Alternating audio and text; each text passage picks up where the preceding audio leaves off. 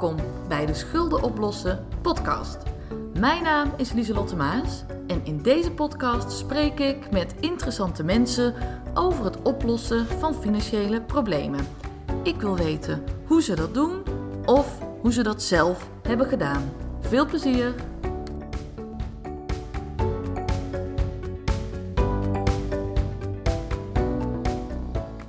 Welkom bij weer een nieuwe aflevering van de Schulden Oplossen podcast. En vandaag rijd ik naar Zwolgen om in gesprek te gaan met Nelly van den Berg.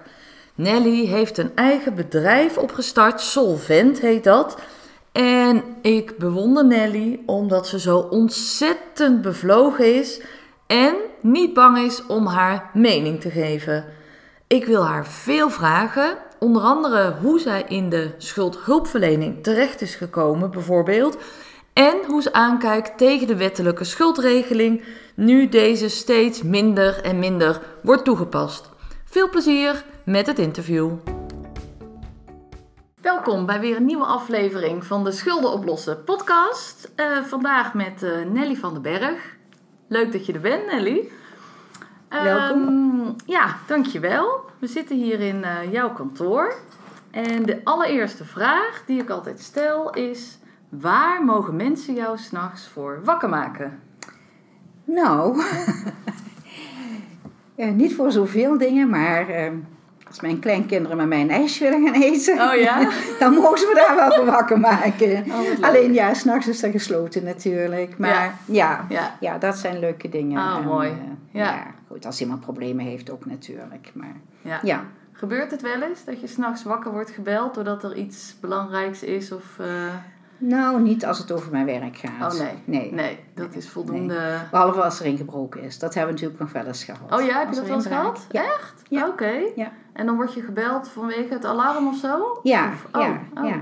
Ja, we hebben hier ook uh, alarm opzetten en dan Ja. wordt er s'nachts gecontroleerd. Als, Ja. en als er ergens een alarm afgaat in de centrale, Mhm. nou ja, dan uh, worden wij gebeld. Oké. En, uh, ja, En, en wat is er dan zo, wat is er dan zo al wel eens gestolen? computers. Oh ja. Ja, Ja. ja. vooral computers. Ja. Uh, heel veel computers op een dag bezorgd, hè, nieuwe schermen en zo. Nou, waarschijnlijk heeft iemand dat gezien dat die binnengedragen werden. Ja. En, Oh jeetje. ja. Oh, dat is niet Nou ja, zolang als het daarom gaat. Ja, zo is het. Ehm, ja, en ik wil in deze podcast graag heel erg veel van je weten. Wie je bent en vooral ook hoe je ooit in de schuldhulpverlening uh, terechtgekomen bent. Ehm, want heb je altijd in de schuldhulpverlening gewerkt of heb je ook nog andere dingen gedaan? Ja, ik ben natuurlijk al een heel aardig eindje oud, dus ik heb al heel veel dingen gedaan. Ja. Uh, maar toen ik uh, van school afkwam, ben ik in eerste instantie bij de bank gaan werken. Toch ook wel met financiën. Ja. Dus bij de Boerenleenbank uh, Ja. destijds. Alleen op het moment dat je trouwt en kinderen krijgt, dan moet je stoppen. Dat was toen. En Ja. dat vonden wij ook maar heel normaal. Stond ook in je arbeidsovereenkomst. Want ja, uh, je kon toch niet met een dikke buik achter de balie staan. Dus dat, niet was ook een beetje vervelend? Of, uh, Nee, ja. toen niet. Nee, ik kwam je eigenlijk wel goed uit. Want uh, ja, ik kwam uit een groot gezin en ik was de oudste. Dus ik kon thuis wel uh, nog wat mee helpen. ja. En uh, mijn moeder was altijd ziekelijk. Dus nee, op dat moment niet. Oké. Ik kan me er gewoon niks meer voorstellen natuurlijk. Ja. Hè? Dat is echt een groot verschil. eh. Ja. Met nu. Ja, maar ja, goed. Ja, er waren hele andere tijden. En dan ook nog een keer op een dorp. Dus dat is gewoon echt... eh, ja, ik heb wel de hele emancipatiebeweging meegemaakt. Eh. Ja, geloof ik. Ja. Want toen ben je op een gegeven moment toch wel weer gaan werken. Ja, ja ik, ik ben ook wel jong getrouwd. Ik, wa- ik was 19 hè? Oh, en ik had ja. met eh, 20 al een eerste kind. Ja. Dus, eh, en toen begon het te kriebelen. Want dan ga je denken van, is dit het nu? Weet je wel. En, eh, maar toen was het ook nog niet zo dat je gemakkelijk een baan kon krijgen. Al helemaal niet als je kinderen had. Maar Dus- je wilde eigenlijk al vrij snel wel weer aan het werk. Ja, ik wilde eigenlijk wel vrij snel aan het werk. Ja. Ja, Ja. ja. Dus ik heb eerst eh, nog eh, avondwerk gedaan en zo, weet je wel. Van alles Mhm. en nog wat wat ik maar kon pakken, dat heb ik eh, aangepakt. Ja. En uiteindelijk, ja, toen, ehm, ja, bij sollicitaties was het altijd zo. Als je vermeldde dat je kinderen had, werd je nog niet eens uitgenodigd. Oké. Nou, op het moment dat ik niet schreef dat ik kinderen had, dus Ja. ik ga het eens een keer niet vermelden. Ja. Toen kreeg ik een uitnodiging. En dat was in de zorg. Ik wilde toch altijd wel iets met mensen. Weet je wel? Gewoon, ja. eh, nou, dat was dan eh, in de zorg. En dan zou je een opleiding krijgen nog. En erbij werken. En ik dacht, nou, dat is het helemaal. Want waarom wil je niet terug naar eh, de bankwereld, waar je eerder in had gewerkt? Ja, omdat ik toch meer ook met mensen iets wilde doen. Oh ja. Dat had ik Ja. wel intussen wel gewoon van alleen maar... en ik had natuurlijk bij de bank, ja, daar stond ik aan de balie en zo. Het was natuurlijk ook niet een, een, nou ja, een baan waar je echt... eh, als vrouw kon je daar ook niet hoger, hè? dat was precies. gewoon echt... eh, Ja. eh, wij verdienden bij wijze van spreken 200 gulden. En dan de mannen deden voor hetzelfde werk, die kregen 700 gulden. Zo Ja. ging dat toen. Ja, ja. Dus dat, dat, dat ambieerde ik niet zo. Maar gewoon die zorg en dan, ja. Maar ja, toen ging ik op gesprek en ik werd uitgenodigd. En toen zei die meneer eh, waar ik een gesprek kreeg met twee, twee keer achter elkaar een gesprek. De eerste man zei van, dan heb je ook kinderen. Ja, ik heb twee kinderen. En hoe gaat u dat dan doen? Als, nou, toen dacht ik, daar gaan we weer. Ja. Hè? Zo van, Ja. eh, als er een man komt, het. gaan ze het toch niet vragen. Nee, maar goed, aan mij werd het gevraagd. En eh, nou ja, ik haalde natuurlijk alles uit de kast om te vertellen dat ik dat echt wel, eh, wel voor elkaar had en over Ja. nagedacht had. Maar Ja. ja. toen kwam ik vervolgens bij de man van de personeelszaken en ik zeg, ja, ik hoef eigenlijk met u geen gesprek meer te hebben. Want eh, dat wordt toch niks. En eh, toen zei hij, ja, hoezo? Ik zeg, ja, want hij zegt nog, ja, eh, mijn vrouw, die werkt niet, die heeft ook kinderen, die heeft haar handen vol. Dus ja, als hij Ja, al ja. denkt dat ik dat niet ga redden, dan wordt het niks. Nou, nee, want we hebben soms ook wel graag mensen die wat ouder zijn. Ik was toen natuurlijk al wel, ja, dat ik was al getrouwd. En jij van meer ervaring, maar het werd natuurlijk niks, hè. Mm.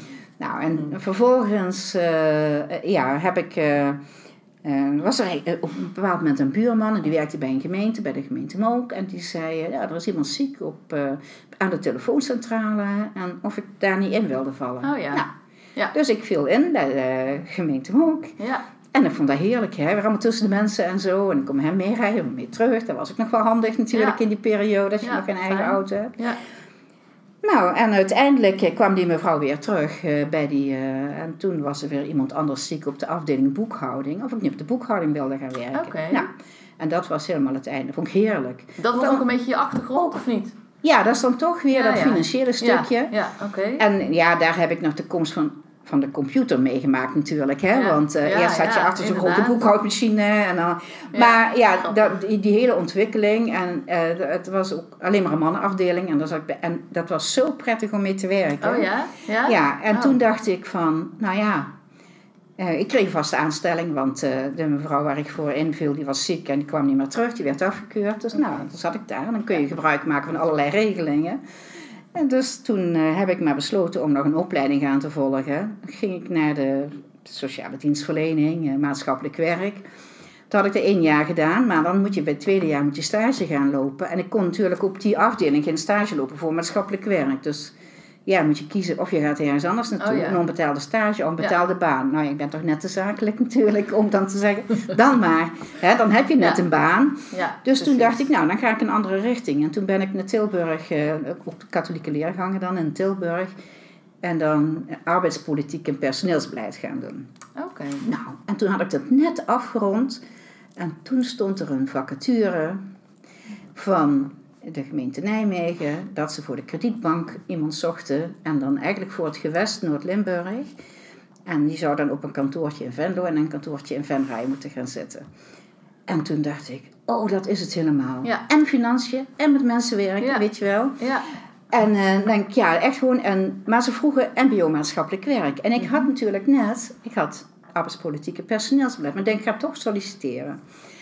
En ik solliciteerde en er waren ook mensen in mijn omgeving die mailden mij af. Nee, mail- mailen was toen nog niet, maar die belden me natuurlijk. Ja. Hè, zo van, eh, Ja. oh, is net iets voor jou, ik heb iets gezien. Oh ja. En toen kreeg ik een uitnodiging voor een gesprek.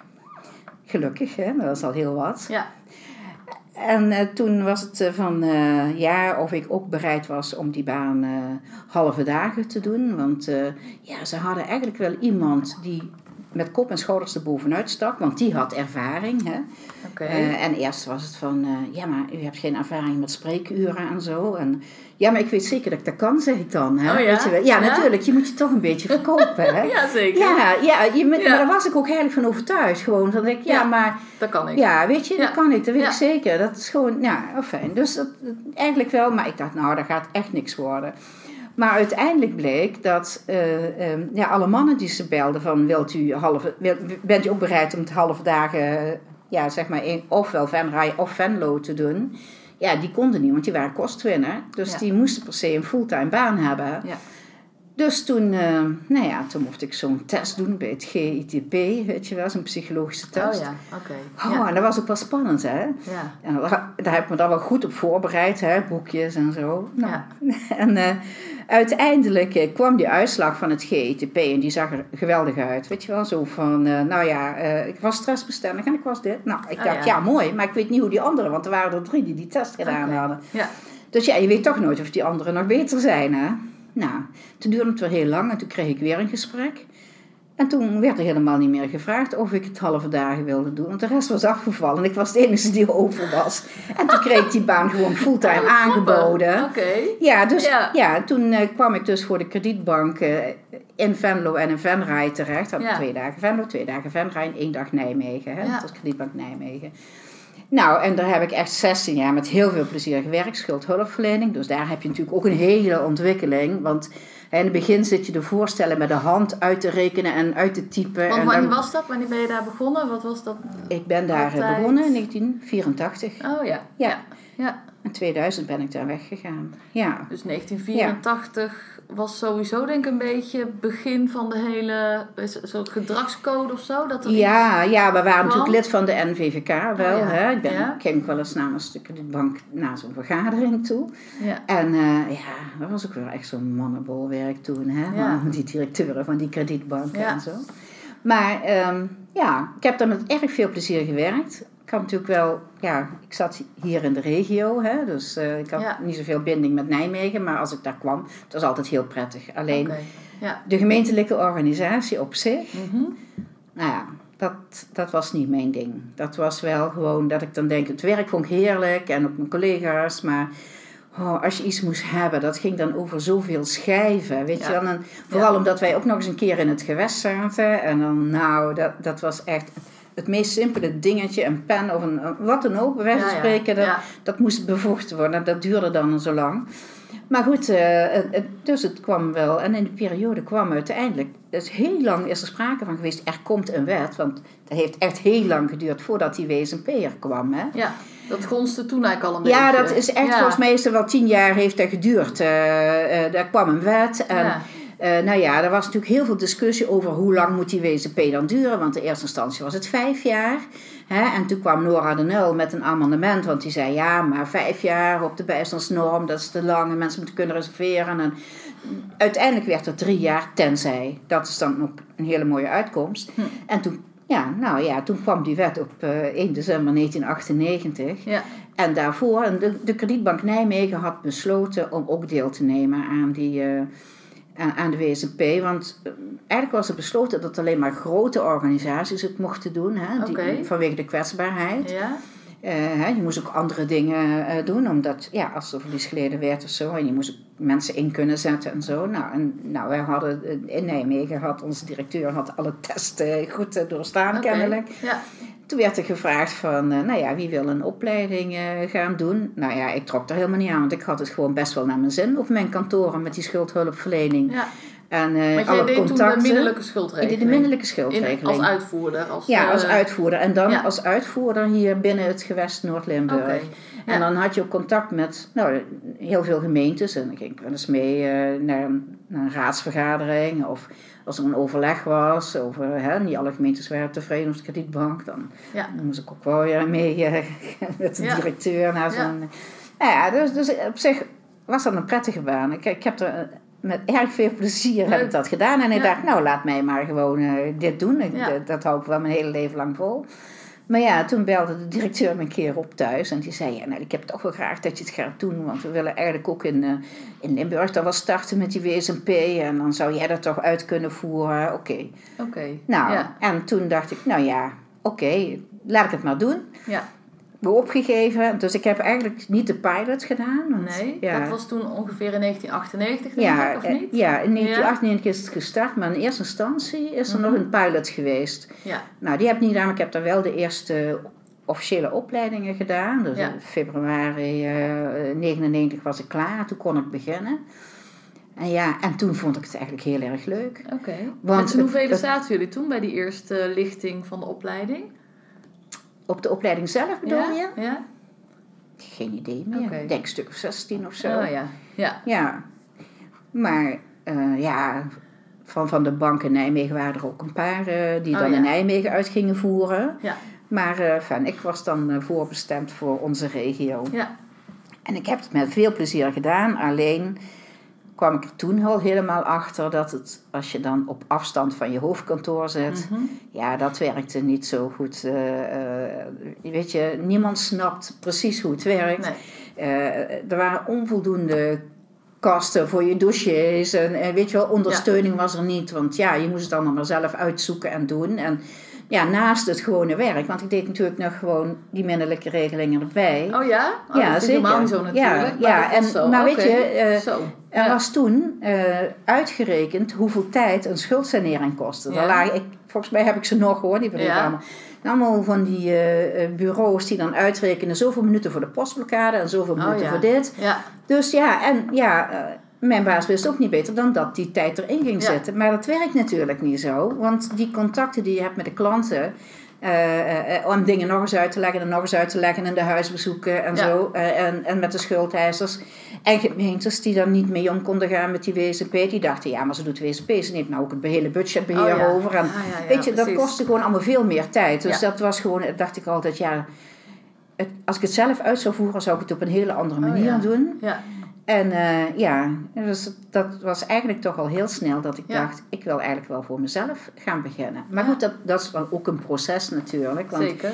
Ja. ja, eh, ik werd 50. Hè. Het was natuurlijk toch wel zoiets, eh, iedereen zei, ja, je bent gek, je hebt een goede baan. en. Nog een paar jaar dan kun je met pensioen. Maar het gaat niet om dat pensioen. Het gaat erom dat je zinvol werk hebt. Dat je werk hebt wat je leuk vindt. En dan maakt het niet uit tot hoe lang je moet werken. Nee. Nee. En precies. ik dacht, nou, Mooi. ik, ik wil niet tot aan mijn pensioen zo, zo werken op deze Nee. manier. Ik wil het anders. En er was natuurlijk op dat moment ook al een tekort aan eh WCP-bewindvoerders. Dus ik werd benaderd door eh Bureau voor Rechtshulp of ik niet bij hun wilde komen werken. Maar toen dacht ik, ja, daar loop ik waarschijnlijk tegen dezelfde problemen aan als bij de gemeente. Het is toch ook een beetje min of meer ambtelijke instelling. Ja. En eh, toen werd ik ook benaderd door een advocatenkantoor waar ik veel contact mee had. Oké. Die had een grote insolventiepraktijk en die Ja. zei, wil je niet bij ons komen werken? En toen zei ik, nou, ik zit al een tijdje te denken om voor mezelf te beginnen. Toen zegt die advocaat, nou, dan moeten we een keer gaan lunchen samen. Ja. Dan gaan we eens kijken of we eruit kunnen komen. Want Ja. wat zij niet wilden waren die WCP-zaken. Maar de rechtbank precies. die hadden toen gezegd van... ja, als je geen WCP aanneemt, krijg je ook geen faillissementen meer. Nee. Want die moesten die zaken Ja. kwijt. En vooral van die ondernemers en die ex-ondernemers. Ja. En die kwamen dan bij hun terecht. En dat wilden ze helemaal niet. Er zit vaak geen geld in. En, Nee. eh, ja. Nee. Dus, eh, nou, toen, eh, ja, dus hebben we gewoon... zijn we lekker gaan lunchen. En we waren het zo eens natuurlijk. Want zij zeiden, wij willen van die zaken af. Ja. En ik wilde hun zaken graag hebben. Ja. En het zijn juist de leukste zaken van die eh, ondernemers. Dat Ja. vind ik nog steeds hoor. En eh, ik kon van hun kennis gebruik maken. We hebben een overeenkomst gemaakt. We zijn naar de rechtbank gaan eh, praten. Zo van, nou, we hebben een win-win situatie. Eh, we zijn eh, bij de raad eh, geweest. Nou, we waren de eerste. Ik was eigenlijk de eerste bewindvoerder die zelfstandig ging. Voor Ja. zichzelf ging werken.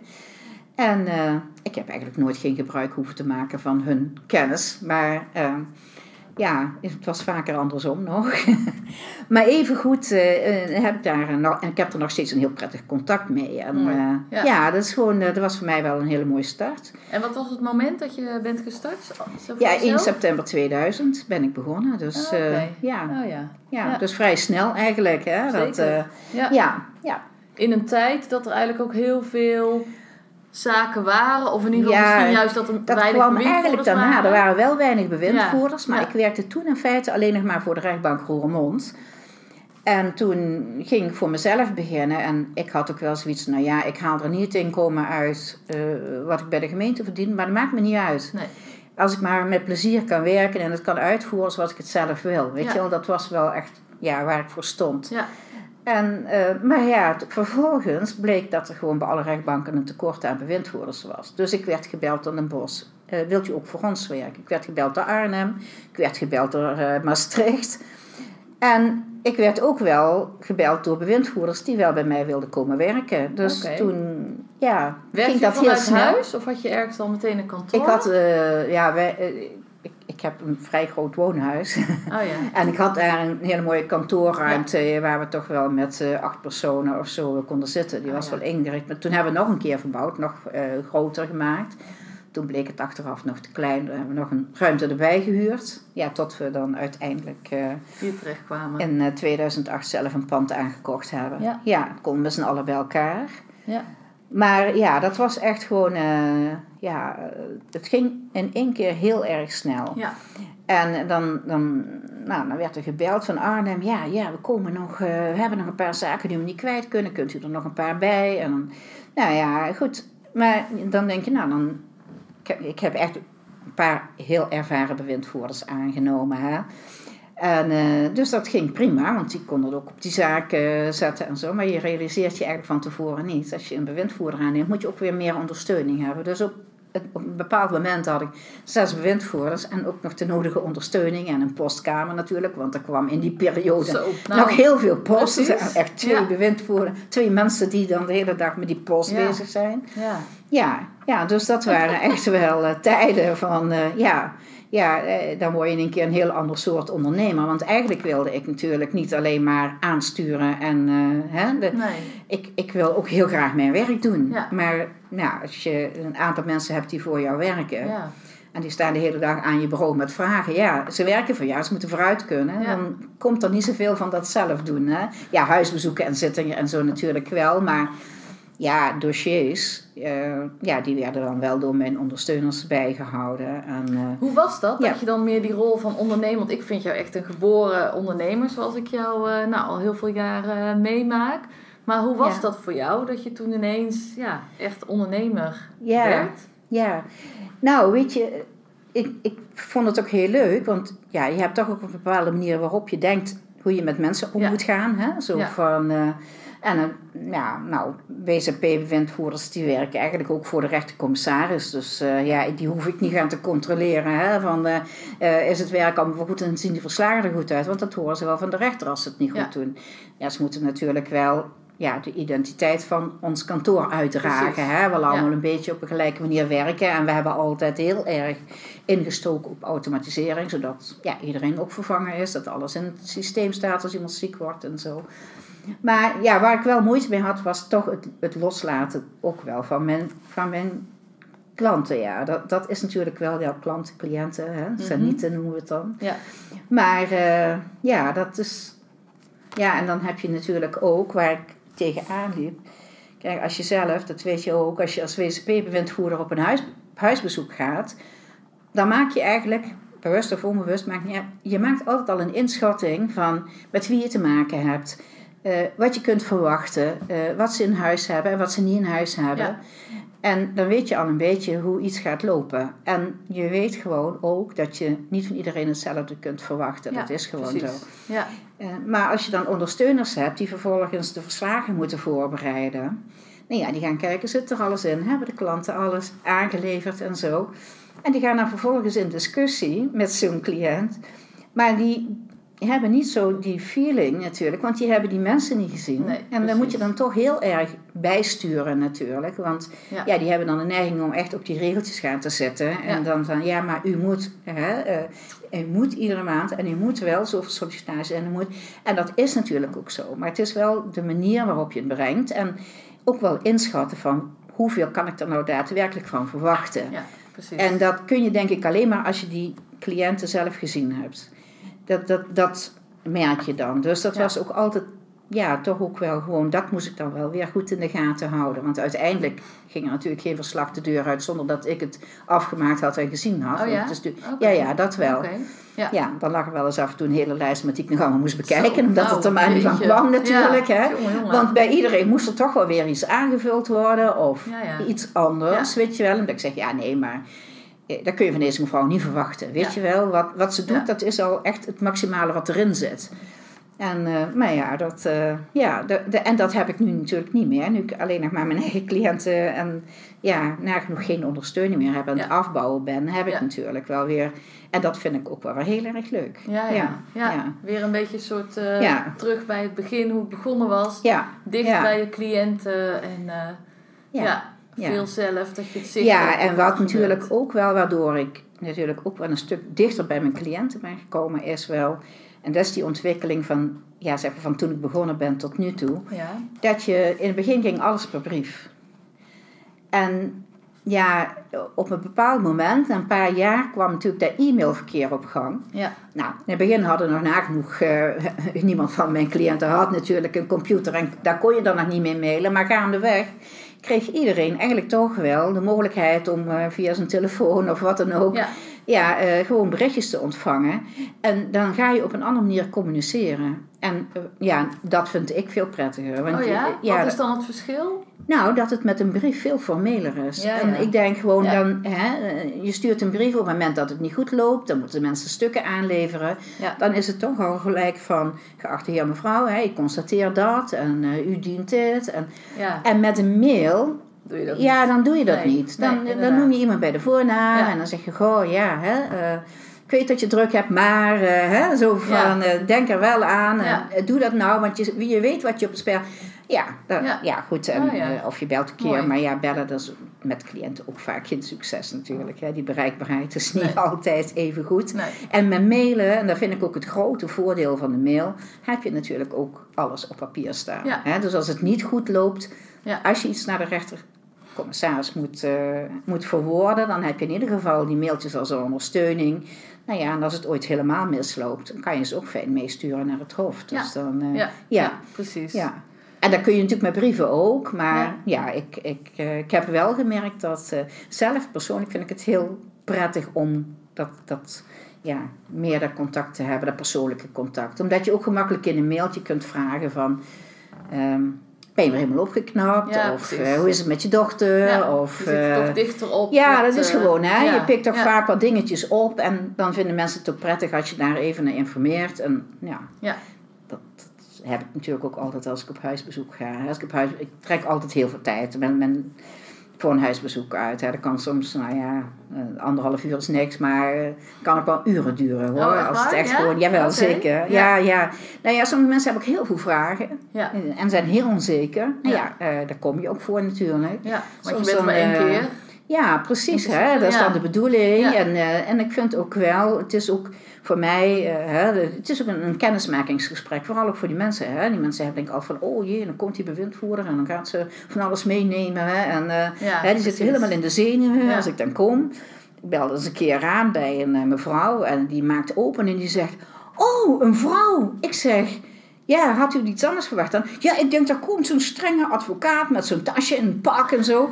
Ik zeg, ja, zeg het maar hoor, ik wil wel omdraaien als Ja. je dat liever hebt. Nee, Ja. nee, kom maar binnen, weet je. Ja, Leuk. dat is gewoon, maar dat is ook gewoon een leuk. En dan heb je vervolgens drie jaar lang ook, ja, leuk contact. Dat heb je bijna altijd hoor. Denk, eh, ja. Het is wel typisch, denk ik, hè? het beeld van een bewindvoerder. Want dat hoor ik zo vaak, terwijl die wet natuurlijk al twintig jaar bestaat. Op de een of andere manier is er wel een beeld dat die WSP-bewindvoerder streng is, superzakelijk. Ja. Hoe komt Ja, dat, denk je? Ja, ja. Nou, ik denk ook wel dat het te maken heeft met hoe mensen voorbereid worden op de WSP. Ja. Hè, ik, eh, ja, nou ja, mm, een collega van mij die gaf eens voorlichting bij een gemeente over de WSP, hè, vorig jaar nog. En eh, dan zit daar een wethouder en die zegt dan, ja, wij, doen, eh, wij proberen wel om zo weinig mogelijk mensen naar de WSP. Want eh, ja, het is allemaal streng en zo. Dus als die schuldhulpverleners allemaal al tegen mensen gaan zeggen, ja, we moeten zorgen dat jullie niet in de Ja. komen, want dan moet je dit en dat. Ja. Ja, dan krijg je dat. Dat mensen Ja. al denken, oh jee, nou is het niet gelukt en dan moet ik ook nog naar die. Ja. En ze zijn, ja, weet je, eh, als je op huisbezoek geweest bent, is dat over. Ja. Dan is het ook echt over. Ik, Ja. Dan zijn mensen ook helemaal opgelucht, maar ze hebben soms echt s'nachts niet geslapen. Dat merk ik gewoon. En ja, weet je, ik Ja. probeer dan toch altijd, want je krijgt de meeste informatie natuurlijk als je mensen op hun gemak stelt. Zo werkt dat. Ja. Hè, dus als je het over de tuin begint, of over de kindjes, of over de hond, dat maakt niet uit. Hè? Gewoon van, oh. En dat is ook zo, dat interesseert me ook, want het, het is, zegt ook iets over die mensen. En, Ja, eh, zeker. dat vind ik ook al, ik ga ik altijd, al heb ik het nog zo druk gehad, altijd zelf zelf op huisbezoek. Oh ja. Ik moet dan Oké. echt, eh, of ik Ja. moet eh, eh, om wat voor reden niet kunnen, maar dat ik ziek ben. Maar ja, Ja. dat komt dan ook niet zo vaak voor. Maar ik, het is echt gewoon zo belangrijk dat je zelf ja, die inschatting hebt kunnen maken. Want je moet wel drie jaar met iemand door één deur. hè. Ja, zeker. Ja. Ja. En Mooi. soms weet je al meteen, het wordt niks. Ja. Dat kan dan Ja. ook nog. Ja. En soms vergis ik me daar dan ook wel weer Nou, in. dat heb ik ook wel een aantal keer gehad en dat vond ik ook heel leuk. Als je daarin toch een beetje ook jezelf blijft uitdagen Ja. op de een of andere Ja. manier. hè. Dat je in eerste instantie toch ook wel een verkeerde inschatting kan hebben van mensen. eh, nou ja, die uiteindelijk toch wel netjes de eindstreep weten te halen. Ja, zeker. Ja. En soms echt tot mijn verbazing. Dat ik dan Oh, denk, ja. dit had ik echt niet Nee. verwacht. Dat er ook nog echt dat ze werk vinden en zo hun best doen. En ook mij goed informeren. Hè? Van die mensen waarvan je denkt, ik zit al jaren in een uitkering en eh, allerlei Ja, ja. ellende gehad. En een Ja. krijgen en zo. Nou ja, goed. Echt zo ver nog gewoon van de... En dan, nou ja, eh, op de een of andere manier eh, pikken ze het op. En gaan ze ervoor. En weet je, en dat vind ik ook altijd heel leuk om dat een beetje te stimuleren. Weet je, dat, dat, en dat kun je dan weer goed in zo'n mailtje van. Goh, Ja, leuk. En dat je Ja. er weer een paar uur bij krijgt. Maar denk er wel aan, als je nog niet fulltime werkt, hè, dat je wel. Maar de manier waarop je iets brengt. Dat maakt doe je echt op een uit. positieve manier, hoor ik. Ja, dat, Ja. ja. Ja, Ja. dat werkt ook veel beter. Maar dat vind ik met alles. Dat vind ik ook richting je personeel. Ja. Je kunt wel eh, zeggen wat er allemaal niet goed is, maar als je gaat benoemen wat er wel goed is, dan gaan ze daar nog veel harder in werken. Dus eh, Ja. ja. Ondertussen gaat de telefoon, maar we Is het bij door. Nee, Toch maar af. dan gaan we gewoon verder. Ja. Ehm, als je terugkijkt hè, naar de afgelopen eh, jaren dat je als zelfstandig ondernemer hebt gewerkt in de WSMP, wat valt je dan op? Wat zijn een paar eh, hoogtepunten of nou ja, belangrijke momenten waarvan je denkt, oeh, daar eh, ehm, vielen dingen op zijn plek of, of dat waren mooie momenten. Wat, wat schiet je dan te binnen? De hoogste punten, ja, die waren er natuurlijk heel veel. Weet je, dat is gewoon, nou ja, wat je al zegt, als iemand de WSP haalt waarvan je het niet verwacht, dat vind ik dan altijd. Oh ja. Vooral als Ja. het verdienen, hè, dat ik dan denk, jezus, je hebt er echt aan getrokken. Ja, Dat vind ik een hoogtepunt. ja, En eh, nou ja, goed, toen met mijn bewindvoerders, hè, toen, als we zo met eh, de bewindvoerders die toen hier werkten en je gaat met z'n allen een keer eh, naar de rechtbank of wat dan ook, hè, als er weer eens een overleg is of zo, ja, ja, dan voelt dat goed. Dan is dat gewoon fijn, want ja, dat is gewoon. ehm, ik heb gelukkig nog met iedereen nog goede contacten, maar het is natuurlijk wel ehm, ja, heel prettig als je eh, ehm, nou ja, eh, hetzelfde over dingen denkt. Want je Zeker. kunt ook een bewindvoerder treffen die misschien helemaal op een gegeven moment een hele andere kant uit wil dan je zelf denkt. En Ja. dan hè, eh, ook in hoe ze met cliënten of met eh, ja, richting de rechtbanken staan of zo. En dan zou dat toch wel heel moeilijk geworden zijn. Omdat Heb je daar ontwikkelingen in gezien ook? In de manier, niet eens zozeer binnen je eigen organisatie, maar ook binnen de beroepsgroep. Hoe zeg maar de bewindvoerder omgaat met zijn cliënten? Of heb je het idee dat het altijd wel een beetje hetzelfde is gebleven? Nee, ik, ik denk dat er eh, heel veel bewindvoerders zijn die op dezelfde manier werken zoals ik het doe. Omdat je Mhm. toch vanuit, ja, ja om, omdat je vanuit je gevoel bewindvoerder wordt. Hè, dat je graag dat wil doen. En dat merk je nu ook, hè, nu er minder zaken zijn. Dat ze toch allemaal tot het laatst toe bewindvoerder willen blijven. Ja. Niemand zegt van, Nee, klopt. ik, eh, Ja. ga je, eh, ik kan op een ander veel meer verdienen. Want je zou denken, ja, Ja. Hè, maar... Maar de, dus dat is wel gewoon iets wat, wat mensen heel erg eh, eh, ambiëren. En, ehm, maar eh, ja, er zijn denk ik eh, en alleen in, ja, bij wat grotere bedrijven heb je natuurlijk ook wel waar bewindvoerders op een andere manier, eh, nou ja, goed, die moeten targets halen en die krijgen zoveel tijd voor een huisbezoek en Ja. ja, ja en dan ga je denk ik ook iets anders in je werk staan. Ja, Hè, wat als, eh, zakelijker, wat ja, dan is het wat zakelijker. Ja, precies. En nou ja, goed, er zullen ook mensen zijn die dat prettig vinden. Ja. Er is niks mis mee, maar dat, dat is dan wel het verschil. Maar met de meeste bewindvoerders die ik ken en die hier gewerkt hebben of zo, die hebben allemaal wel diezelfde professie en allemaal die, eh, Ja. ja. die drive om, eh, om het op die manier te doen. Ja, Ja. mooi. Hoe kijk je naar de toekomst? Als je kijkt naar de WSMP, want het gaat natuurlijk al jaren ehm, achteruit, het aantal mensen dat wordt Ja. toegelaten per jaar. We zitten geloof ik eh, dit jaar weer op een eh, dieptepunt. Ja, ja. Ehm, wat denk je? Gaat de tijd nog keren? Of, of is dit Ja. het? Ja, dat is een moeilijke vraag. Want ik heb echt eh, jaren dat ik dacht van... Want het, het is echt al vanaf 2013 hè, dat het iedere keer omlaag gaat. Dat die instroom minder wordt. En dan denk je, nou ja, lager kan het eigenlijk niet. Nee, Hè? Dus als het nee. nu alles stabiliseert, en dan gaat het misschien... En dat hebben we in het verleden ook gezien, hè, in 2008... Ja, er kwamen nieuwe toelatingseisen, Ja. werd wat strenger. Toen ging het ook even omlaag. Maar 2011 was weer een topjaar. Ja.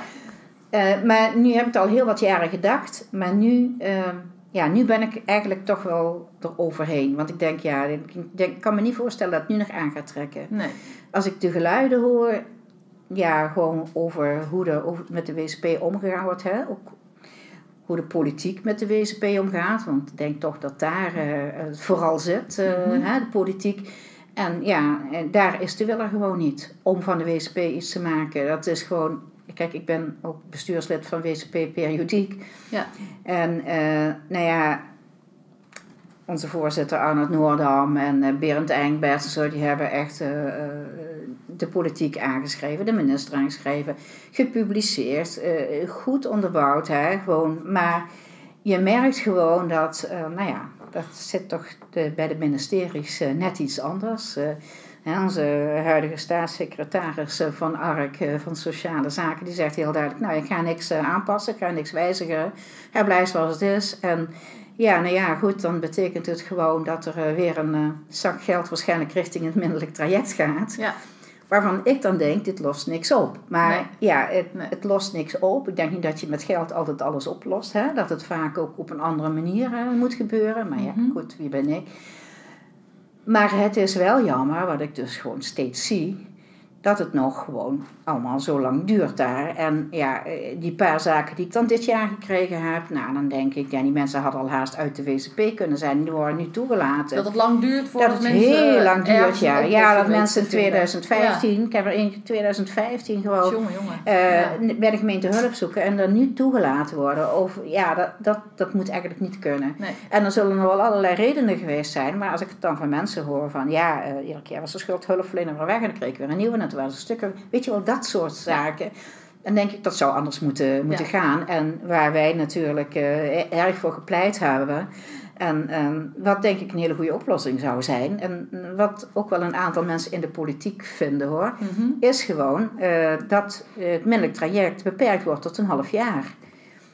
En als het dan niet rond is, nou ja, jammer dan. Maar dan maar door naar de WCP. Want kijk, in het minderlijk traject, ik snap wel dat daar, daar zit ook een groot verschil hè, tussen WCP en minderlijk traject. Ja. Als de schuldeiser niet reageert, schrijf je hem aan. Ja. Reageren ze nog niet. Ja, dan kun je heel lang zitten wachten tot hij reageert, maar dat doet hij nooit. Nee. Maar je kunt ook denken, nee, hij reageert niet. Nou, doorsturen naar de WSP. Ja. Of een dwangakkoord natuurlijk. Ja, ja, Er precies. wordt ook wel regelmatig gebruik van Ja. gemaakt, van dwangakkoorden. Maar ja, toch te weinig, denk ik. Ja. Ik heb natuurlijk ook gezicht op wat er helemaal in het hele land gebeurt, hoor. Maar ik, ja, ik hoor daar natuurlijk toch ook wel weer. En ik lees eh, er nogal wat over. En, eh, ja, Ja. ik heb eh, nou ja, de, de Kamercommissie afgeluisterd. Hè. Via internet kun je dat met een linkje afluisteren. Ja, daar word ik toch niet echt vrolijk van. Nee. Dat vind ik echt... Nee. eh, Te en, weinig eh, aandacht voor echt dat wettelijke instrument als ja, omdat het gewoon, het is Ja. het mooiste instrument wat je hebt. Hè? Ja. En ik merk ook gewoon dat, eh, dat tegen zo'n eh, vergadering van zo'n kamercommissie komen er altijd weer, hè, eh, komt het weer bij het nieuws. En, Ja. en dan zie je allemaal van die gevallen van dat mensen allemaal, ja, het, duurt te lang. En, en, nou ja. en dan denk ik, ja, het hoeft niet zo lang te duren. Als dat minderlijk traject korter is. We hebben destijds bepaald, je, je kunt eigenlijk maar maximaal drie jaar in, in de problemen zitten, hè, in, Ja. in die zware regeling. Mhm. Nu zitten ze eerst eh, twee jaar bij een gemeente en dan gaan ze nog, zitten ze nog aan die vijf jaar. Ja. Hè, en als er, als er een verlenging komt, zitten ze dan aan de zeven jaar. Ja, dat, dat was niet de bedoeling. Nee. En nou, het is, ik, ik, ik zal zeker niet zeggen dat iedereen in een minderlijk traject ook door kan naar de WSP. Ik denk ook dat er in sommige gevallen eh, nog hele andere dingen Ja, moeten gebeuren, waardoor het ook Ja, langer duurt. Hè? Want Ja. daar komt eh rijp en groen, alles komt daar binnen. Maar ja, ik zie toch te vaak dat het gewoon is blijven liggen. En Ja. ja, ja. Zonde. En Dus- dat is zonde. Ja, Ja. maar ja, de mensen worden dupe van. En dan worden mensen, ze worden ziek, ze worden onzeker. Hè, van wanneer komt er nou eens een keer een eind aan? En als ze dan uiteindelijk in die WZP komen, nou ja, dan zie je gewoon dan zie je dat die mensen, en dat vind ik altijd wel het fijne van een huisbezoek. Hè? En dan kan ik zeggen, ja, maar ja, nu, die schulden zitten nu bij mij. U hoeft Ja. daar niet meer, hè? Dat Ja, het, precies. gewoon als je nou gewoon, gewoon goed je best een beetje over drie, je weet nu Ja. al dat je er dan vanaf bent. Probeer er overheen te kijken over die termijn. Weet je wel, gewoon van, want dan kunnen ze dat ook. Maar zolang als je geen duidelijkheid hebt, kun je ook niet over een termijn heen kijken. Nee. En dat is het mooie van die WSMP, dat je gewoon kunt zeggen, nou, dan ben ik er vanaf. Ja. Dat mensen Dus je hebt meteen alles goed eigenlijk alweer wat perspectief. Ja. Omdat je weet van nou, hè, nu gaan we het zo regelen. En eh, het aftellen kan beginnen, zeg maar. Ja, tot over drie jaar. En je hebt het natuurlijk zelf in de hand. Ja, en mensen vinden dat ook heel belangrijk. Hè? Ik heb echt wel eens iemand gehad die dan iets opgehangen had en er iedere dag iets afknipte. Oh, echt waar? Om, ja, ja, Oh, ja, zo echt. eh, maar ja, ja, mooi. gewoon, eh, Ja. je merkt dan pas hoe belangrijk dat voor mensen is. Gewoon ook om te weten, kijk dat ze zich in moeten zetten, dat weten ze intussen allemaal wel. En eh, ja, die een doet het beter dan de ander, maar daar probeer je daar nog een beetje in te sturen. Ja. Maar die zekerheid van, dan ben ik van mijn schulden af. Weet Ja, je, dat is gewoon echt gewoon. Ja, voor, voor heel veel mensen is dat belangrijk. Ja, Ja. logisch. Het is natuurlijk, je hebt verschillende groepen waar je mee werkt. Hè? Dat is natuurlijk toch. eh, maar ja, Je gaf net al aan, je zit ook in de redactie van de WSMP Periodiek. En ik zit in het Ehm, bestuur van WSP. Je zit in het periodiek. bestuur van de WSMP Periodiek. Wat is de reden dat je daar eh, voor hebt gekozen? Want het zal druk genoeg zijn op zich met eh, je eigen onderneming. Ja, dat klopt. En eh, nou ja, goed, ik heb ook heel veel jaren in de klankbordgroep bij de raad gezeten. Ja. Omdat, daar heb ik me toen zelf voor aangemeld. Maar WSP periodiek, nou ja, wij bestaan nu vanaf 2010. En ik werd op een bepaald moment gebeld door Berend Engbers, dat is een rechter uit Arnhem. En die zei, ja, we hebben met een paar mensen bij elkaar gezeten. Geert Benedictus, hè, ook zo'n naam eh, binnen Ja. de WSP. En we willen eigenlijk een vakblad oprichten, want dat is er eigenlijk niet voor echt alleen WSP. En nou, toen dachten we, wil ik nog wel een bewindvoerder bij betrekken. Ben je daarin geïnteresseerd? En ik zei, oh ja, dat vind ik wel leuk. Ja. Ik vind dat ook zo. Weet je, Ja, ik denk, je, je, dat heeft niet te maken met druk hebben, eh, want je krijgt er ook energie van. Ja, ja. Dat is gewoon Ja, zo. En, eh, en nou, toen hadden we de eerste vergadering in Amsterdam op het kantoor van Margreet. En eh, nou, en ja, dat is dan zo leuk om daar dan over te brainstormen en over hoe dat ingevuld moet gaan worden. En nou ja, Margreet is er nog steeds bij, Arnoud is er nog bij. En nou ja, Geert en Berend zijn dan inmiddels ja, gestopt omdat ze het te druk hadden. Ja. Maar eh, ja, Theo Pauw. eh, en weet je, dan, we hebben gewoon vier keer per jaar komt er een blad uit. Dus we hebben ook vier keer per jaar een redactievergadering en stichtingsvergadering. En dat doen we altijd in Arnhem, hè, midden in het land. Oh ja. En ja. dan heb je een hele dag gewerkt en dan rij je naar Arnhem, want we beginnen om zes uur. Hè, en we eten er een hapje bij en dan hebben we een vergadering. En dan rijd ik terug en dan barst ik van de energie. Oh ja. Dat Ja. is gewoon, daar krijg je gewoon, eh, ja, omdat je altijd weer, kijk, je leert iedere dag, hè, dat is gewoon zo. En ja, dat is gewoon interessant, die jurisprudentie en die artikelen die er dan Ja. weer eh, over tafel gaan. En eh, ja, dat, dat wil je allemaal zo graag. Ik wil er eigenlijk ook geen afscheid van nemen, Nee. want dat vind het, Ja. het is, je werk is leuk om te doen.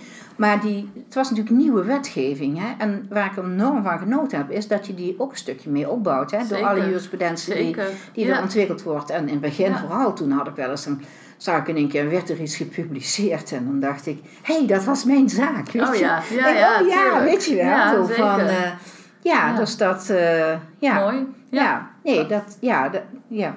Ik, heb op een bepaald moment gedacht, ik zat eerst in de redactie en dacht ik, oh, toen hadden we het hier druk en er was van alles aan de hand. En ik denk, nou, ik ga er maar mee stoppen, want ik dacht eigenlijk, als ik straks met pensioen ga, dan heb ik er nog meer tijd voor. Ja. Toen dacht ik, ja, dat gaat, gaat het niet worden.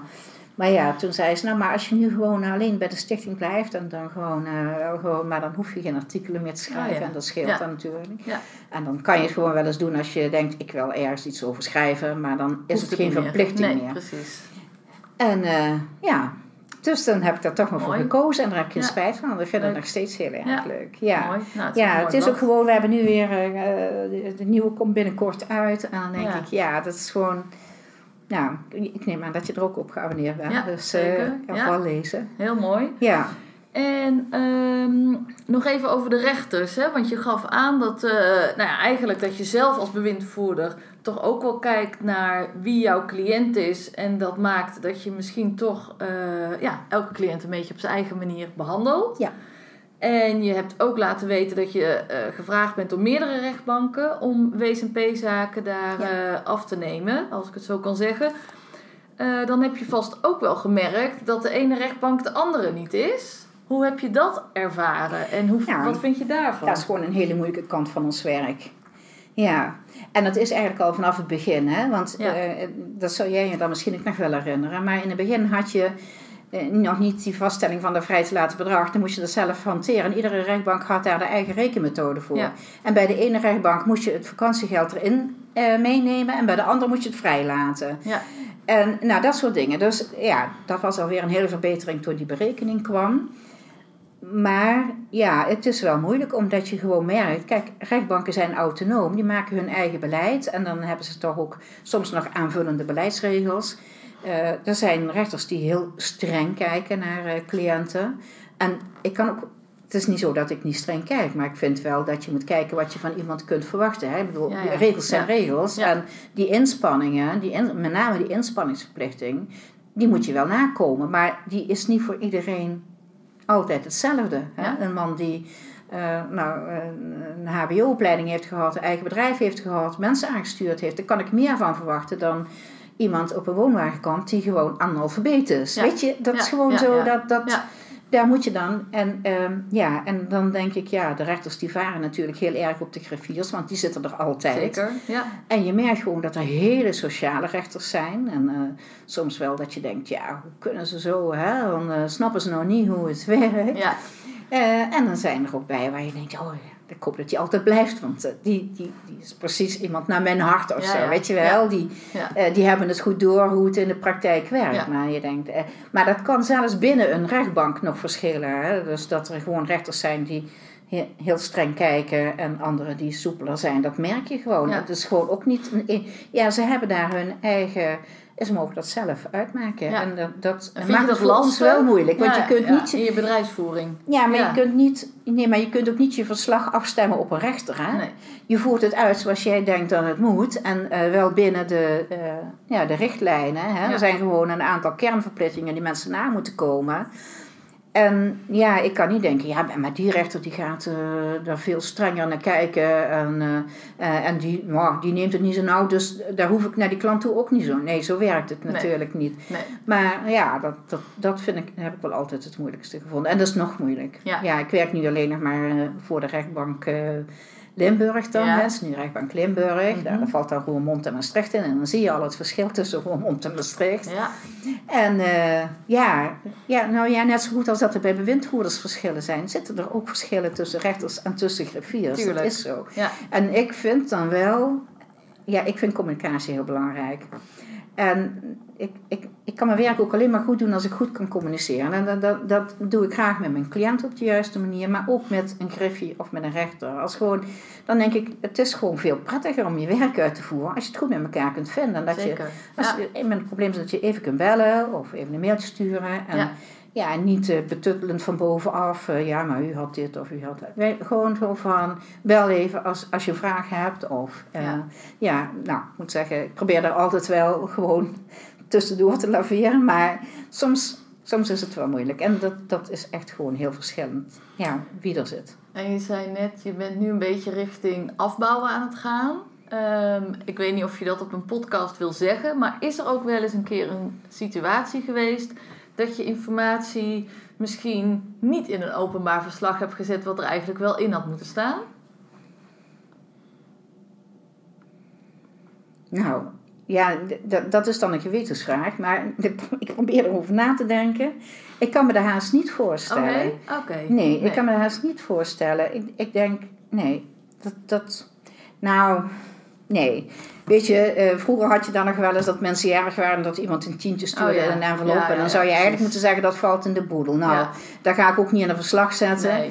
Maar normaal gesproken, eh, nee. Als ik een beslissing neem, dan vind ik ook altijd dat ik die moet nemen. Dat ik hem ook altijd aan een rechter zou kunnen uitleggen. Weet je, dat als er ooit iets komt of dat iemand een brief naar de rechter stuurt van... Ja, maar wat die bewindvoerder nou... Dat ik dan kan zeggen, nou ja, nee, maar...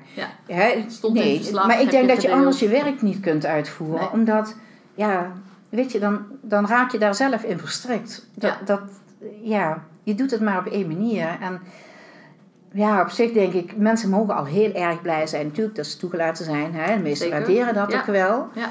En ja, dan, dan kom je daar samen met de mensen ook altijd wel uit. Maar ik, heb, ik, ik zou ook zo niet iets... Wat, wat zou ik nou kunnen bedenken wat ik dan niet in een verslag Nou, ik zou weet van zetten? mezelf dat ik ooit een keer eh, eh, een mevrouw die een sollicitatieplicht had, maar zij had twee invalide kindjes en zij werkte daarnaast met twee banen 24 uur. Mhm. Toen had ik een beetje discussie met de rechtbank over die resterende 12 uur.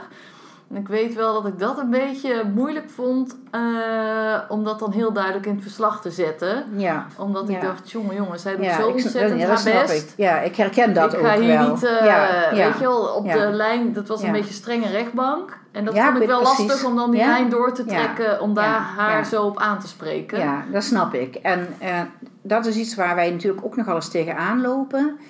Maar wat ik dan doe, ja, dan ga ik eigenlijk proberen altijd om... eh, nou ja, de, de, de participatiecoach van de gemeente, stuur me een mail, zet dat en dat in de mail. Want dan, ja, ja. kijk, het is natuurlijk bij de rechtbank kennen ze die achtergrond Ja, niet. precies. En dan kun je heel gemakkelijk zeggen, eh, nou ja, eh, mevrouw is ziek geweest en eh, hè, nu is ze beter, dus ze moet maar zoveel uur werken. Maar lang niet altijd, dus zeker als mensen alleenstaande ouders met kinderen, nou daar heb ik best wel mee te doen hoor. Precies, ja.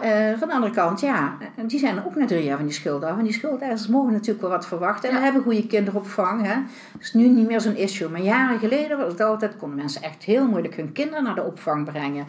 Ja, nou, ik vond wel dat ze dat moesten doen. Dus Ja. ik had ook niet zo, nee. Maar, maar ik probeer dat dan wel van een andere kant. Dat Ja. ik dan wel denk van, dan maar, want je moet bewijsstukken aanleveren. En mensen hebben niet altijd bewijsstukken. Nee. Weet je, ja, je moet een, eh, ja, maar dan is het vaak wel, hè, want vaak zit daar toch iets achter van, van een gemeente of, of een, maatschappelijk werk Ja. of zo. En dan, eh, ja, dan probeer ik dat wel eh, goed te onderbouwen. En ik moet wel zeggen, ze weten ook wel, ik denk dat ze bij de rechtbank wel weten dat ik daar heel streng in ben. Als ik zie dat iemand er de kantjes afloopt, hè, dan eh, daar zijn er genoeg uitgevlogen, omdat ze gewoon... eh, nou ja, eh, dachten mij te kunnen, voor de gek te kunnen Ja, houden. Hè? Als je een sollicitatiebriefje maakt, een standaard briefje.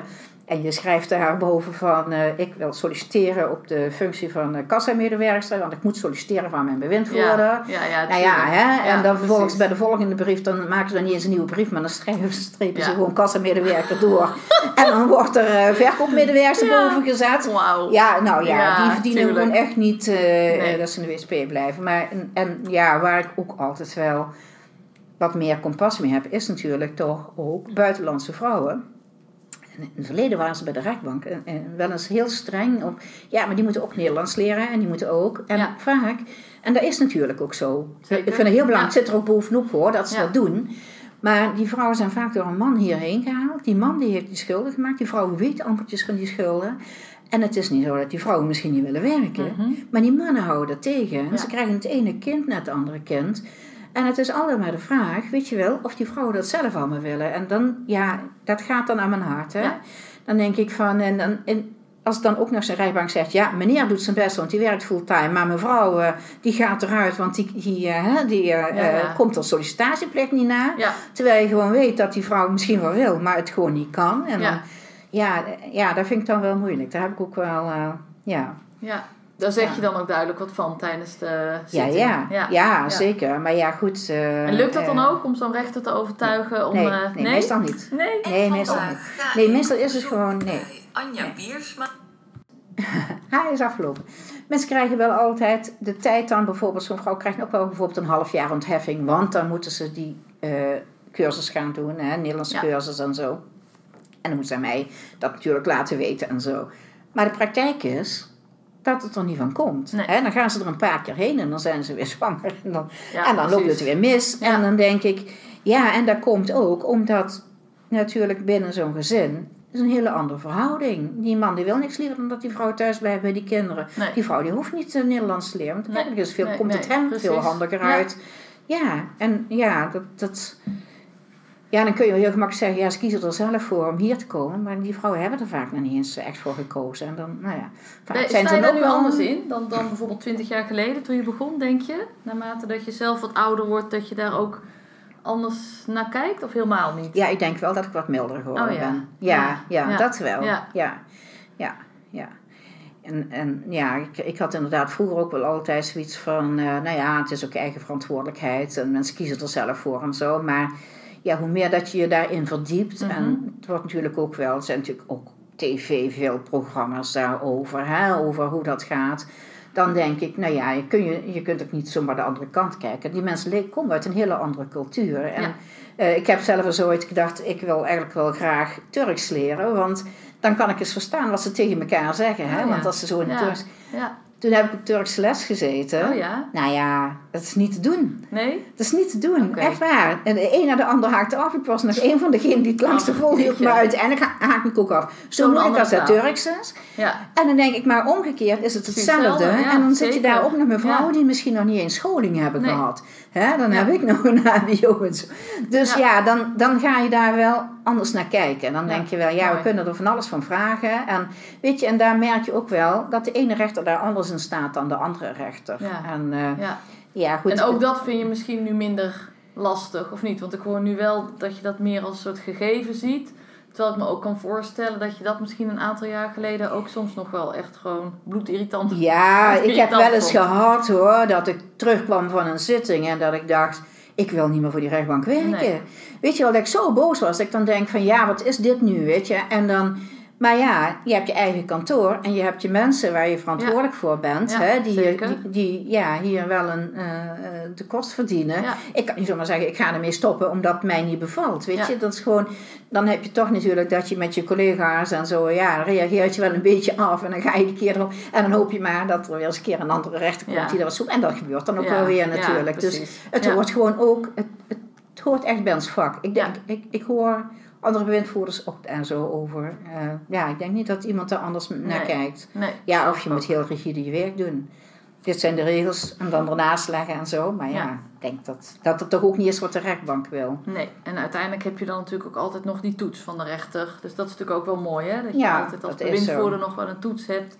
Ja. Dat er uiteindelijk wordt gekeken of iemand ook daadwerkelijk eh, wel of Ja. niet de schone eh, Ja. ja, nou ja, waar ik niet zo goed tegen kan is... eh, als ik vind dat iemand het echt niet verdient... ja? En, eh, en daar ook gewoon echt al rever is. Hè? Dat mensen gewoon echt eh, eh, ja, ja, ook, ook dingen doen die niet door de beugel Mhm. eh, kunnen. En dat ik van denk van ja, deze verdient. En of dat er dingen gebeurd zijn al voor de schuldsanering. Ja. Dat als je gewoon niet getuigt van. Eh, en eh, je maakt daar een heel uitgebreid rapport over. En dan heb je vaak nog wel dat de rechtercommissaris het met je eens is. Want die weet hoe je werkt en hoe je erin staat. Ja. Nou, dan krijg je een rechtbankzitting en dan komen er nog wat advocaten mee. En dan, eh, nou, dan, ja, dan heb ik soms het idee dat de bewindvoerder er een beetje van spek en bonen bij staat. Omdat die advocaat Ja.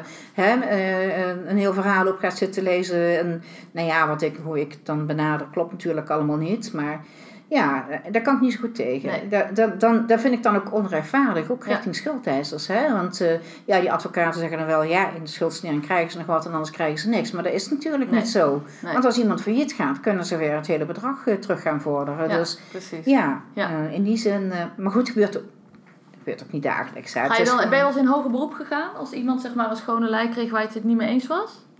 Dat je dan in hoger beroep gaat tegen het vonnis? Of dat, dat dan Ehm, ook weer niet? Ik zelf in hoger beroep tegen een Ja, vonnis. ja, tegen schone lei vonnis? Nee, nee maar dat zou ook heel moeilijk zijn, want ja, wie gaat dat betalen? Als ik een hoger beroep instel, Ja. ik heb één keer een hoger beroep ingesteld en dat heeft me echt heel veel geld gekost. Omdat ik dan zelf het griffierecht Ja. moet betalen van een paar duizend euro. Maar Ja. dat, dat was dus ook zo'n zaak. Daar was een meneer en die zat in de schuldsanering. Ja, hij was, had in detentie gezeten, in drugs gehandeld, van alles en nog wat. En voor mij was het helemaal duidelijk dat hij dat nog steeds deed. Hij stond onder beschermingsbewind, hij kreeg 50 euro in de week. Maar nou ja, eh, nou. Eh, in ieder geval, op een gegeven moment, hij kon ook niet werken. Nou, eh, er, komt, er komen allerlei rapportages langs. En ik lees in die rapportages dat meneer nog iedere dag gebruikt. Hè? En ik denk, nou, die had dus niet toegelaten moeten worden. Enfin, er stond nog veel meer in, want hij handelde ook nog wat en zo. Ja, hè? ja. Nou, Ja. fijn. Dus eh, ik drong voor voor een beëindiging. En toen, ging, eh, toen was ik met vakantie, toen was er een zitting. En toen ging eh, een, eh, een collega ehm, van mij, die ging daar naartoe. En nou zijn die kamers, die zijn boven. En uiteindelijk was, ja, ja, er wa- was een voordracht, de rechtercommissaris was het ook mee eens. Maar toen kwam, nou, er kwam een advocaat mee natuurlijk en Ja. de beschermingsbewindvoerder. En ze hadden natuurlijk helemaal een mooi plan. En ja, maar ja, die man die kon ook niet met mij door één deur. En als er nou maar een andere beschermingsbewindvoerder eh, zou komen, dan, of een andere WSP. WSP-bewindvoerder, dan Ja. kwam het allemaal wel goed en zo. Maar goed, en toen, eh, en hij had allemaal zo, nou de beste bedoelingen. En toen vroeg die rechter nog aan mijn collega van, nou, eh, wat vindt u daarvan als u dit nou allemaal zo hoort? En toen zei ze, nou ja, ik wil hem nog wel een kans geven. Hè? Want dat, als, je dan, als er van alles naar voren gebracht wordt, dan wil je iemand soms nog wel een kans geven. Ik wil hem nog wel een kans geven. Ze komt buiten, boven. En die man die vliegt op haar af en wil haar zo over die lening, leuning heen gooien, naar beneden. Hè? Zo. Beveiliging erop, eh, Ja. nou meteen. Hè? Dus Ja. ja. gelukkig net, net op tijd. Eh, en ik kom terug van vakantie en ze zegt, heb je dat verhaal gehoord? Ze zegt, nee, dat ken ik niet. Ik zeg, nou, ik ga hem gauw aangifte doen, want dat mag gewoon niet. Nee. En eh, ja, dan ga ik meteen vragen om hem alsnog te beëindigen, want dit kan gewoon Nee. dus echt niet. Ga ik Nee. echt vragen om alsnog te beëindigen. En toen, eh, nou, eh, ja, oké. Dus kwam weer een zitting en ik zeg, nou, ik ga zelf naar die zitting, want ja, dat... eh, hè. Ja. En ehm, ja, toen kwam een zitting en toen kwamen die advocaten weer. En eh, ja, ja, nee, maar ja, goed, we snappen ook wel dat die bewindvoerder, eh, hè, nu niet meer met die meneer. Maar als er nou een andere bewindvoerder komt, hè, en toen kreeg hij toch een andere bewindvoerder. Jongen, jongen. Daar kon ik dus niet tegen, Nee, hè? want ik. mijn medewerkers had ik echt gezegd, ik weet niet of ik dit werk nog wel leuk Nee, vind. nee, want die zat daar best Zo. wel mee. Ja, Want ja, dat is toch een, ja, ja, het had een flinke impact. ja. Toen dacht ik, ja, dit vind ik echt een vonnis. Hier kan ik geen genoegen mee nemen. Dat, dat alleen al voor mijn medewerkster, daar sta ik achter. En Ja. nou, dus ik bel een advocatenkantoor op en ik zeg, kunnen jullie voor ons in beroep gaan? Nou, die hebben dat keurig gedaan. Nou, dat kostte me natuurlijk al het nodige geld. Ja. En toen, eh, ja, toen kwam er een hoger beroep. En er kwam een prachtig arrest. Het vonnis werd vernietigd. Enfin, er kwam een prachtig arrest. Eh, maar evengoed moest ik natuurlijk wel de griffiekosten betalen. Hè? Mijn griffiekosten, want ik had er beroep ingesteld. Ja. Maar goed, eh, ik zou het zo eh, boven mijn bed gehangen hebben. Alles werd vernietigd. Nou, die advocaat heeft ook enorm zijn best gedaan om alles goed te verwoorden. Gaan ze in cassatie. Ja, daar kan ik niet tegenop Nee. natuurlijk. Hè? Want Nee, ik, eh, nee, nou, toen gingen ze in cassatie en toen is het in cassatie verwezen naar een ander hof. En nooit niks meer van gehoord. Dus die man zal uiteindelijk wel zijn schone lei gehaald hebben. Oh, Ja, dat jongen. is wel heel, Ja. ja, ja, Ja. ja. dat is heel erg, dat kan gebeuren. En dat Ja. gebeurt dan ook bij een rechter waarvan ik denk, ja, dat kan alleen maar bij die rechter gebeuren. Hm. Want bij iedere, ja, dat is gewoon echt dat iemand er gewoon in mag blijven en dan een andere bewindvoerder krijgt, terwijl je gewoon je Nou. vorige bewindvoerder, eh, Ja, ja, over de reling proberen ja, te terwijl ze notabene Vreselijk. nog meegewerkt had. Hè? Ja, Als ze nou nog wel. helemaal op de standpunt was blijven Ja. staan. Maar je had gewoon geen reden. En dan denk ik, nou ja, goed, eh, Ja. hij gebruikte, het, dus ze zal toen ook wel gebruikt hebben. Maar Heftig. ja, dat vond ik wel echt, eh, ja, Ja, ja, heftig was dat. Ja. We zijn aan het eind van het interview. Eh, is er nog iets wat je graag wil laten weten, waar we het nog niet over gehad hebben, wat je nog wil toevoegen? Nou, ja, volgens mij heb ik wel zo wat mijn hele levensloop. eh, en ik kan er nog wel een hele dag over praten hoor. Ja, Eh, ja, leuk. ja, ja, leuk. ja. Nou, als laatste vraag dan misschien. Hoe ga je dat nou doen met dat afbouwen, Nelly? Want als ik je zo nog Ja, vol niet. hoor vuur hoor Niet. praten en ik hoor je toch Ja. zeggen van ik ga afbouwen. Gaat Nou, dat weet je, ik wil ook helemaal niet afbouwen. Nee, nee. Want ik wil eigenlijk nog heel veel jaren door blijven werken. Want Ja. het is natuurlijk zo dat je in dit vak, het is niet fysiek zwaar hè. En ja, rechters moeten wel met de 70 stoppen, maar wij niet. Nee. En er zijn genoeg voorbeelden van mensen, hè, die huisarts die met zijn 92 nog huisarts was. Ja, of ja. eh, act- actrices die boven de 80 nog op de planken staan. Mary Dresselhuis vind ik echt een Oh, voorbeeld daarvan. Ja, Dan denk ik, nou, laat mij nog maar lekker een paar jaar werken. Ik zou niet weten wat ik thuis moet doen. Maar weet je, Ja. als je bijna geen zaken meer krijgt, Ja. ja. dan moet je wel af gaan bouwen. Ja. Dan, word je, dan zeg ik, ik had liever zelf het moment bepaald. En nu wordt het voor mij Oh, bepaald. En daar heb ik wel wat moeite mee. Maar dat is jammer. dat Ja. is zeker jammer. Ja. Maar ja, goed, ook daar kan ik niks aan veranderen. Weet Nee. je, ik probeer wel altijd met, bij dingen die je niet kunt veranderen. Dan kun je je dan beter maar neerleggen. Want anders dan, ja, dan lig je wakker. En dat is ook niet de bedoeling. nee, zo is dat. Mooi. Nou, ontzettend bedankt voor je mooie, enthousiaste verhaal. Ehm, iedereen die geluisterd heeft, eh, bedankt voor het luisteren. En eh, ja, nou ja, veel succes, Nelly, de komende Nou, jaren met wat je allemaal nog nou. mag gaan doen. We zullen elkaar ongetwijfeld nog wel een keer tegenkomen, hoop Dat ik. denk ik ook. Ja. Altijd leuk. Ja, bedankt Nelly voor het eh, mooie verhaal en Waanzinnig om te zien hoe enorm bevlogen je nog kunt zijn na zoveel jaren werken in de schuldhulpverlening. Ik uh, ben weer op weg uh, terug naar huis en dank jullie allemaal voor het luisteren. Tot ziens!